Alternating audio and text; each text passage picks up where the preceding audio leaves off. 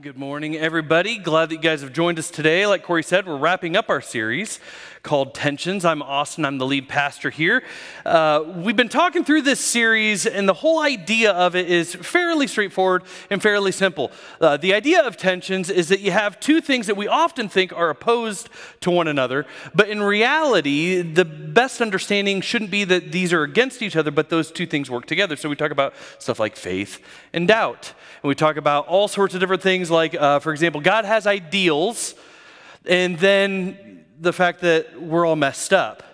And what happens is, like, if we get this, uh, if we don't wrestle with the tension of that, we often think that, well, God has ideals, and because God has ideals and I'm a failure, therefore I, I can't live into God's life, the life that God wants me to live in. And so you give up. And depending on what church you come from, what kind of background you come from, if you don't come from a very gracious background, they might agree and say, Yeah, you're too big of a screw up. You can't be here. You can't be a part of what we're doing as a church, which is brutal. So you think, Well, sure, God has ideals, but in my failures, I've noticed that God actually teaches me how to continue to fulfill and meet his ideals. In fact, when you pick up your Bible, you can't read more than a couple of uh, pages before you're finding people who uh, are trying to follow after God's ideals, but then screw up royally. And then what happens is they come right back around. God is always using people who are failures and who make mistakes constantly. And that's a good thing. And so, so as we talk about tensions, we're not talking about just saying, well, God has ideals, you're a screw up, therefore you can't be it. No, no, no. There's a tension here that God has ideals. We're all screw ups, we all make mistakes. However, the best thing that we can see that happens is God always invites us back in. And he invites us to continue moving forward and to take, take the next step. And that's the idea behind this uh, uh, series of tensions is that it's not necessarily one or the other, but it tends to be both working together for something good. So today, we're going to talk about the Bible.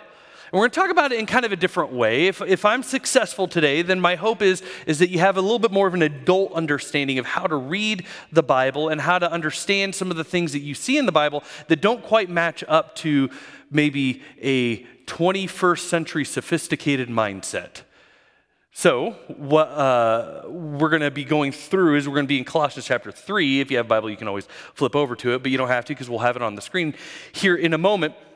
Uh, but as, as we go through this, we're going to see that uh, as you go, anytime you pick up the Bible, it is this ancient book. It's from, you know, 2,000 years ago. It's, it's old. And so it says things in it that you look at and you're like, oh man, that doesn't make much sense considering what I understand about things today. And so you uh, tend to say, okay, well, then there's this other side, which is, well, I'm a modern enlightened reader. I don't really believe stuff from thousands upon thousands of years ago. And you can see, okay, there's a threat. Is that going to make us stronger? That, that you have this ancient book and a contemporary mindset? Or is that going to threaten truth? Or could our modern mindset actually help us understand what God might be doing when we pick up the Bible and read it, it's not just something as simple as just saying, well, the Bible says it, I believe it, that settles it. It's a lot more complex than that because anytime you pick up the Bible, you interpret it. Anytime you read the Bible, you interpret it. Everybody does.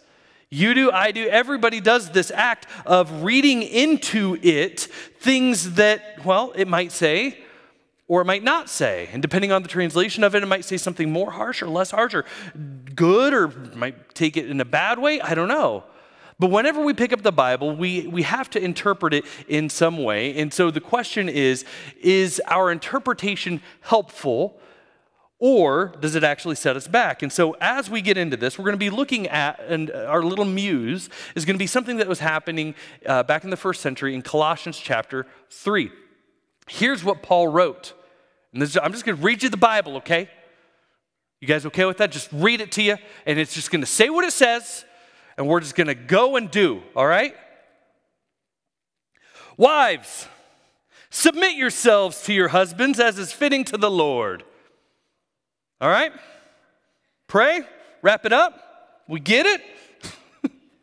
You can see there's something here. And, and if you're a skeptic at all, if you're somebody who uh, might be, you, you don't consider yourself a Christian, and I see this stuff happen all the time, uh, that people that don't really understand how the Bible works and what's going on in the Bible, they'll pull out chunks of it and they'll just lob it out there and say, Well, the Bible says that. Do you believe that? Oh, the Bible says this. Do you believe this? And you look at it like, ah, I don't think that's that's not how we use the Bible. That's not how the Bible like works. You know, it's, it's not a proof text or a, a textbook of sorts. Rather, it's kind of this document that takes a little bit of time and understanding. But you have one side that says, well, the Bible says it. I believe it. That settles it. So wives submit to your husbands. Then you have the other side that says, how dare he write that? I'm not following that at all. And, and then we're over here and we're like, hold on. I think that you're both getting the wrong idea. I think that there is power in that message that he has there. And so that's what we're going to use to find how to faithfully follow God here. And we're going to get into this a little bit more. And here's again, here's my goal is for us to become more faithful followers of Jesus. I say this a lot that I think that one of my jobs as a pastor is to help you be able to read and understand the Bible better and better so that when you pick it up, it's not just a confusing document, but oh, okay, I understand this a little bit more. Oh, I think this reminds me of something that I learned when we, okay, great. So that's one of my goals here today. So let's dig into a little bit more of what this says. Here's a larger context for it. Wives, submit yourselves to your husbands as is fitting to the Lord, in the Lord. Husbands, love your wives, do not be harsh with them. Children, obey your parents in everything, for this pleases the Lord. Fathers, do not embitter your children, for they will become discouraged. Slaves, obey your earthly masters in everything, and do it not only when their eye is on you and to curry their favor, but with sincerity of heart and reverence for the Lord. Now, there are many parts of the Bible that talk about this kind of stuff that, that read like this. You got Ephesians chapter 5, 1 Timothy 2, Titus 2, you got 1 Peter 2, and lots of other stuff. Places where the, the, the apparently this child does not know how to listen. Um, you guys, as unto the Lord, okay, guys? Uh, come on. I'm kidding. That's a wonderful thing. May it happen more. Uh, no, what, what we see is that this is one of the things that happens throughout the Bible is that, hey, here's how, to, here's how to live as a family. And it starts as a family, and of course, it goes all the way up to adults and to running a nation of Israel in the Old Testament. And so we see how the, the microcosm of how you might relate to your spouse or how you might relate to your kids or even to the person that lives across the street from you, how those small little things expand up into the big stuff. And today we're really drilling into that small, granular part of the family. Now, here's uh, how this kind of works. Back in Paul's time, lots of philosophers, lots of people taught things like this. They said, hey, here's the order of stuff. And this is generally how society worked. You had at the top men. Then, second tier were women, third tier were children, fourth tier were slaves. And it was just a given fact that men were objectively better than women. They all believed it. Don't laugh. It's, it's true, right? Or at least they thought it was true, okay? We're, you'll see where this is going here. Um, and all the way down to where the last one on the totem pole was a slave. A slave was eh, yeah, above a dog. Most of the time, you could do what you wanted with a slave, kind of the same way you can do what you want with the dog, I guess, now. You can kill it if you want, and I don't know how much trouble you get in. I'm not recommending that. I'm just saying it's the way that people approached certain matters. And so you have men, women, children, and then you have uh, this guy, his name's Aristotle. He's an old philosopher. He came centuries before Jesus and Paul and the church. And he wrote, and he wrote actually quite a bit about how family dynamics should work, how things should be uh, put into their place. And so he believed that men were better because they were better at commanding, and women were inferior because they were better at obeying. My wife uh, did not get that memo. Um, I ran that joke by my wife to make sure she was okay with it, and she said, Yes, it's okay. So everything's okay, okay? We're good. Uh, children regarded less than uh, less than women. You know, in, in, our time, we treat children like they're these wonderful little things, and, and, they are. They are. I have three little ones. We coddle them, and when you see a kid, you think you think, man, what a bright future. And we talk all the time, and in politics and around the world, like we want to create a better place for our kids because we value our kids, and that's nice. You, uh, for you and me, when we see a child we tend to think of something pretty positive and hopeful, future oriented. That's nice, but when a first century person saw a child, when Paul saw a child, when any of the people in this church saw a child, their culture was different. They saw this little thing that, you know, had a runny nose and got everybody sick, was dirty, and didn't do a very good job when they did the dishes, but you're trying to teach them to do the dishes and, and to do all these other things because they're little chore mongers, is all that they are. They're not really beloved creatures, and that's one of the things that makes what Jesus did so radical when he said, Let the children come unto me. Oh, wait, Jesus, you, know, like this is the third tier. And of course, Jesus knew this is Roman occupied Israel. Jesus knew he's basically in, in Rome, he is in Rome. Uh, he knew what the sentiments were toward children, but he didn't follow it. He said, hey, hey, no, no, no, these, these kids have dignity. So I just don't want to underplay how important this change is is that we have a certain view of when we see a kid we just things just kind of go into your mind into your heart. In the first century they did not have that at all. Kids had a totally different value. And then you get into slaves. Slaves were nothing. They were just they had a job they had a, a, a thing that they were supposed to a mission they were supposed to execute and that's it. You have a role to play here. That's what they thought. In fact here's what aristotle uh, wrote he considered his views to be purely based on grounds both of reason and of fact. It is objectively true, he would say. For that some should rule and others be ruled is a thing not only necessary, but expedient. From the hour of their birth, some are marked out for subjection, right? Others for rule. Again, the male is by nature superior and the female inferior, and the one rules and the other is ruled. This principle of necessity extends to all mankind. Now, my hope is, and I feel like this is a safe place to say this, that you read that, you see that, and you think, ooh, that doesn't feel quite right. That's not the that's not the society we live in. And you find that a little grotesque, even the way that you can think of all of the myriad ways that that gets misapplied and put to practice in just for pure evil. That's all true. But here's just what I want to point out you don't believe that because of some objective understanding, some empirical truth that you discovered. You don't believe that even because of an empirical truth that anybody else discovered. Nobody drilled into a human and you know wrestled around in their open chest and found like this little nugget that says soul on it. And they said, ah, there it is. Uh, that, that means that person has dignity and we shouldn't subject this person. In fact, we shouldn't, every human has that little thing, that little brain nodule or whatever. That's not a thing.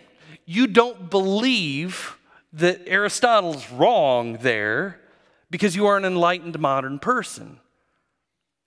You believe that because of Jesus. You believe that because of how Paul understood Jesus and how the early church formed itself to be the hands and feet of Christ to the first century, second century, third century, and it expanded on out to even make its way into our very ideals, to where what we understand and how we understand this world is through Jesus. That's the only reason that you can look at something that Aristotle says and say, yeah, that, that's, that feels bad and that feels icky. Well, it's because of Jesus. Again, even if you're not a follower of Jesus, it's because of him that you even have that kind of a mindset. Christians were the first ones to put the end to slavery, to say that as an institution, it is inherently flawed and evil. This is what Jesus does. Is he's constantly at work uprooting ideologies all around. And that's true not just of cultures back in the first century and onward. It's not like, you know, you get to 2022 and hey, we don't have any issues here. Like, Jesus, you know, come on back because we prepared you a seat. Everything's exactly how you want it. that's not the case either. In fact, if the way of Jesus is true, then I have a feeling, knowing how humans work, that his work will never be done. In fact, that's what Jesus is talking about a lot when he talks about, hey, my kingdom come, my will be, thy kingdom come, thy will be done. Uh, God's kingdom being done, God's will being done on this earth. Of course, that assumes that there are times that God's will is not done on this earth. And the tension that we live in is that tension right there. One where we have the realities of today, but we hold that intention with the hope of tomorrow that you have all the stuff that you walked in here, that you carried in here today, that it might be heavy, it might be light, I don't know. But you have a hope for tomorrow, a goodness for tomorrow to say, ah, maybe it'll be better tomorrow. In fact, maybe it'll be a bit better a year from now. Maybe God will show me how I can continue to follow Him more closely. So, if you go into the first century and you go up to a woman, you're in the marketplace, you go to a woman, you say, hey, you should be treated as a complete equal with men. You know what she would do? She'd look at you and laugh. You think that's how this world works? No, no, no, no, no, no. I mean, she might deep down like agree, but like she just also understands that that's not how the world works back then because in the first century they were viewed in a different kind of a way. Now, you might be wondering, Austin, why are you going into all these background details? And as I was writing this sermon, I'll be honest with you, I was like, gosh, this is a lot of background stuff. I like to put things in sermons that kind of cut it up a little bit. I like to put like funny little jokes and, you know, a little thing, a video, a slide, or a little anecdote here or there to put a smile on your face and to make it not feel like just a long, boring lecture sermon, whatever you want to call it. But I don't have anything for today.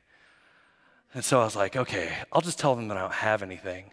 I'll get a little laugh like I just got, and that'll operate as the thing, all right? So that was your little break right there. You got to laugh a little bit. Now we're going to keep going. Um, you're welcome. Now you get a little peek about like what it's like to write like 45 sermons a year. Uh, you run out of ideas sometimes, and that was that was the best one I had uh, for today. But the, here, here's the point of this.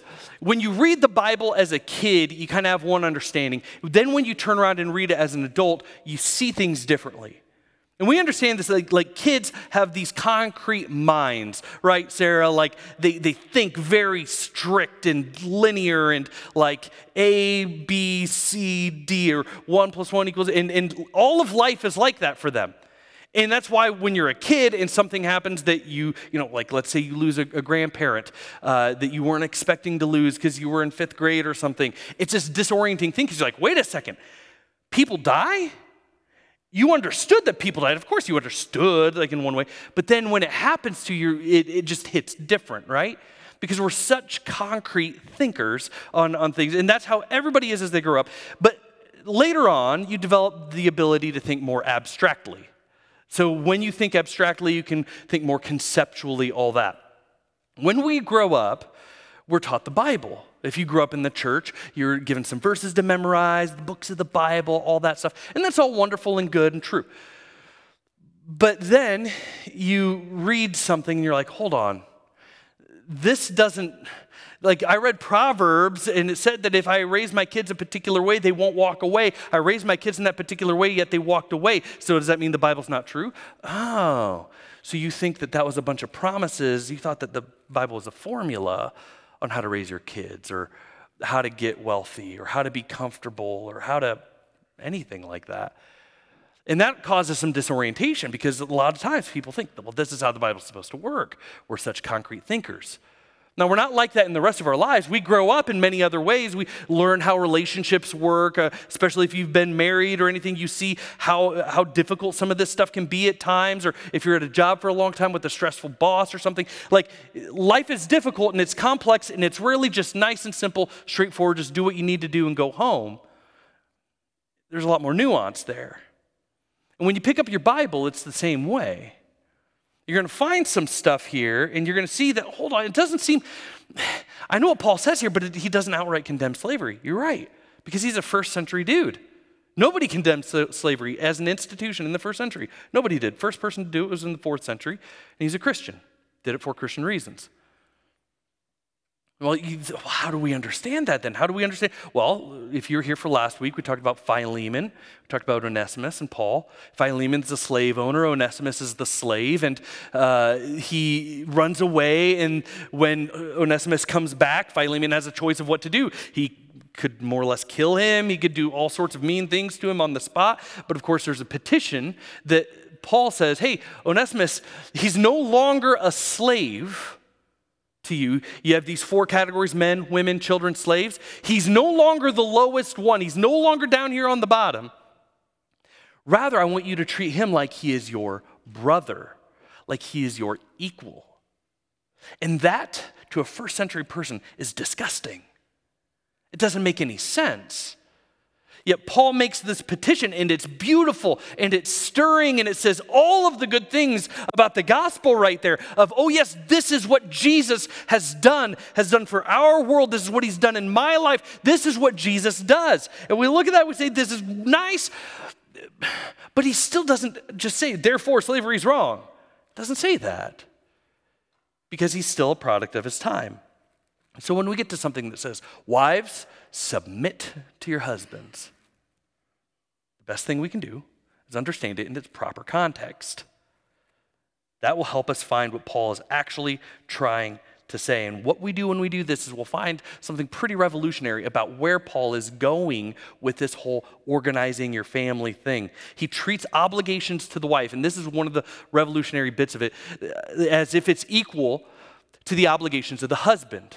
This is what you see in verse 18 19 says, Wives do this, husbands do that. And that's totally different than what Aristotle or Heracles or anybody else who wrote about all of these family dynamics and how they should pan out because the husband's on top, women, children, and slaves. Paul writes it, and he writes in a totally different way. In fact, here's what he writes in Galatians chapter 3, one of the most powerful passages. There's neither Jew or Gentile, no racial distinction, slave or free no economic distinction. There's no male and female, for you are all one in Christ Jesus. It's not that there's no differences, we understand that. It's that when God looks at you and when you look at each other, you don't say, Ah, you're a woman, therefore I should not listen to you. Oh, you're a kid, therefore you have nothing important to add to this. No, we don't dismiss anybody. We say, All are one in Christ Jesus. And that's true for children, slaves, on how they're to live in the home. There's a mutuality, is kind of the key word, the word of the day here. There's a mutuality that Paul has.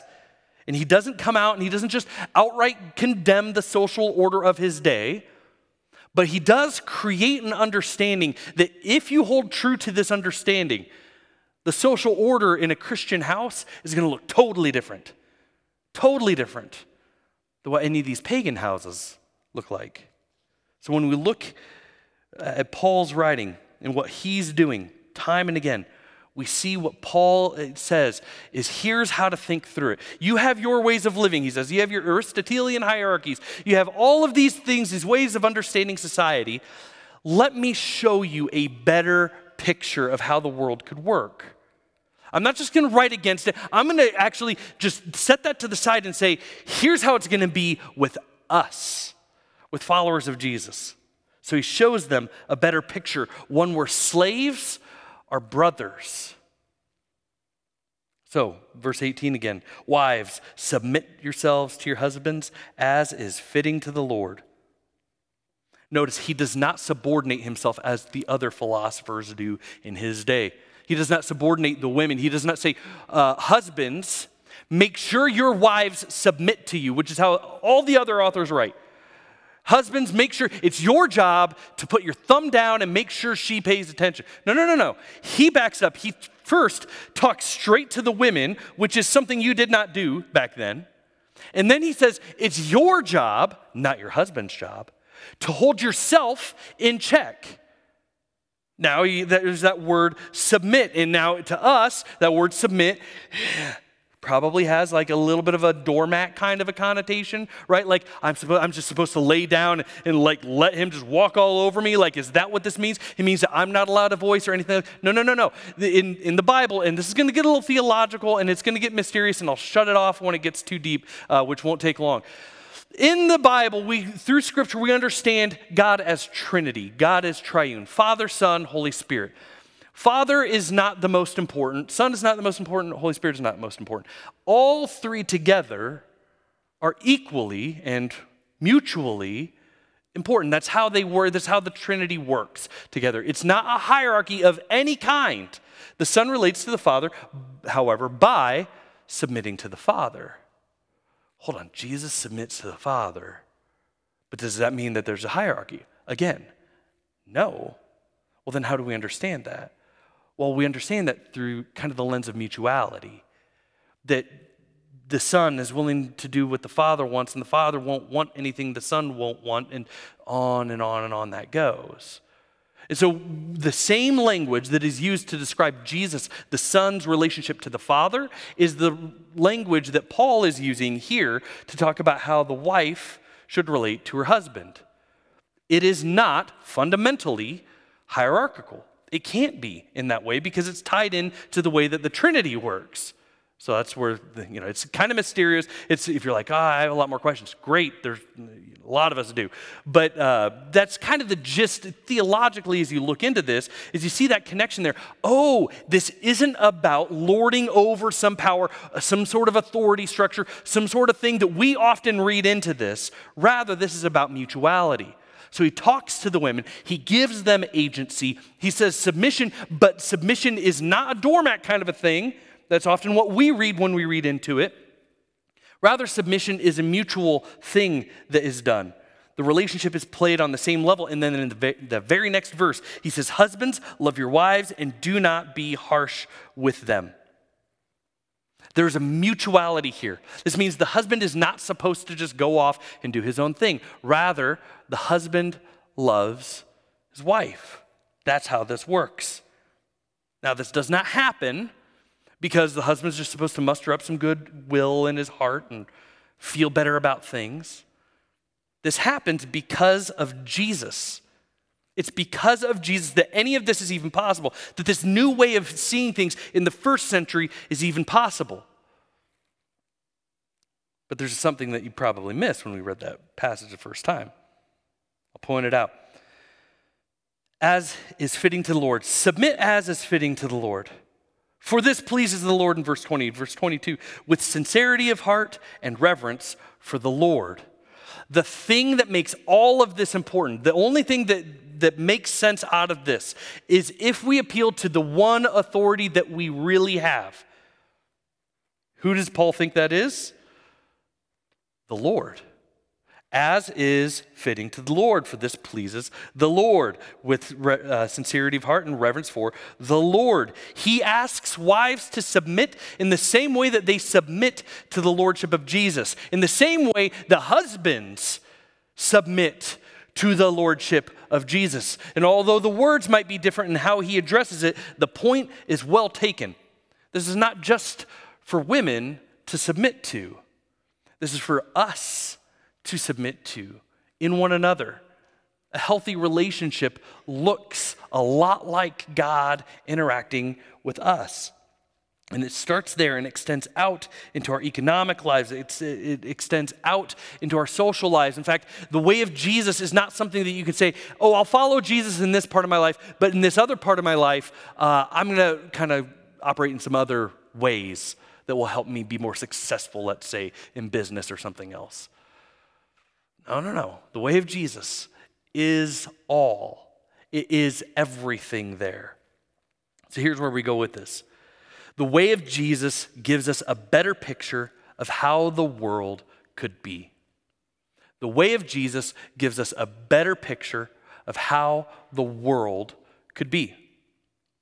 Last week we talked about this idea of uh, slavery and Onesimus and Philemon and how that relationship got completely transformed. So, you want to know how the world could be? Well, it looks like a guy who was enslaved, a guy who was at the bottom of the totem pole, all of a sudden being raised, and not one notch up to being a child, and not even two notches up to be maybe equal status as a woman. No, no, no. All the way back up to be equal with the man who claimed ownership of him. That does not happen without Jesus. That does not happen unless Jesus gives us this kind of a picture. And Paul brings us and he takes it into our homes. He talks about it in this more granular way. When it's brought into the home, it's harder to shirk responsibility because now you know who the people are. There's a face and a name to the people that you are to submit to, that you are supposed to love and love well as Jesus would. So, this is mutual love and mutual respect, and it goes all the way out to children, of course, slaves as well. Or you might think, even uh, in society today, uh, we don't have the same kind of slavery uh, we don't have institutionalized or legal slavery, that's for sure, but maybe even think of the poor and the marginalized, or you can maybe find a correlation there. But if the best argument that you have in your home, like let's say to your kids, for them to respect you is to throw some Bible verses at them, that's not going to last very long right? If the best argument you have to your husband, to your wife, if the best argument you have to friends, to family, for them to be respectful of you is to try to just lob out some Bible verses, that gets the wrong idea. Rather, what we see is we see that Jesus says, uh, Paul says through the way of Jesus, that we are to have this mutuality. That as you, and this is what we hope for our kids, that as you raise your kids, whether you're married, single, or not, or whatever else, uh, as we raise our kids, we want them to see the way that we have relationships, and we want them to take cues off of us. And that's hard because that means if I'm disrespectful to my spouse, my kids are going to pick that up too, aren't they? Well, then all of a sudden they're going to be learning these in the same way. It's like that with at work, it's like that with our friends, like anybody. We see this modeled in our homes. And when we see this modeled properly in our homes, then we understand, oh, okay, this is what Jesus is talking about in mutuality. It means I'm not supposed to always get my way, but rather I'm to seek the good of the other person. Okay. And when you do that, you see that the way of Jesus gives us a better picture of how the world could be the, the next step, the next development, it's not going to happen from another pop psychology book. Oprah doesn't have a new show coming out that I'm aware of. Like, we're not going to pick this up from just broader society trying to think of how can we make things better. I mean, it's great. I mean, listen, read, do all that stuff. But root yourself in the way of Jesus because that is where we get the best picture of how the world could possibly be. Last thing the gospel of Jesus is not tied to a particular culture. I think that is so important for us to understand. The way of Jesus is not tied to a particular culture. In fact, it must be freshly understood in every culture that the gospel enters into. It's not just ours, it's not just uh, America's. Rather, this is for across the globe, from China to Taiwan to Kenya to Germany, all around. And in every single culture, they're going to pick up their Bibles and read things, and they're going to have some questions that you and, I, you and I might just gloss over. And then we'll have some issues that say, Why do you have a problem with that? That makes sense for us. And that's great. That's wonderful. That's why we listen to voices, people of all shapes and sizes from all kinds of backgrounds, especially time periods. The way we live out our faith begins with Jesus and interfaces with people that look like us, people that don't look like us, people that sound like us, people that don't sound like us. And when we have that, when we understand that the way of Jesus comes out in every single culture in a different way, then we can pick up our Bibles and we can read it. We can say, oh, interesting. I wonder how what Paul is saying here makes sense to the way of Jesus, because my understanding of Jesus is that that doesn't sound quite right the, maybe the way I'm reading it. That whole submission thing maybe sounds a little harsh or weird. Okay, well, dig in, take a step, and find some parts of the Bible that bring some of these tensions about. And when you do that, you don't worry, oh my gosh, is the Bible true or anything? Of course it is. But it's probably not going to be that fourth grade understanding that you had. It's going to be an adult way of reading it. And living in that tension will find you some major strength. So, may we be people, may we be people who find freedom in the way of Jesus, that we find liberation through submission to Him. May we be people that find a mutuality both in our homes, with one another in this room, and even to those outside of this room, those who we feel like might even threaten us.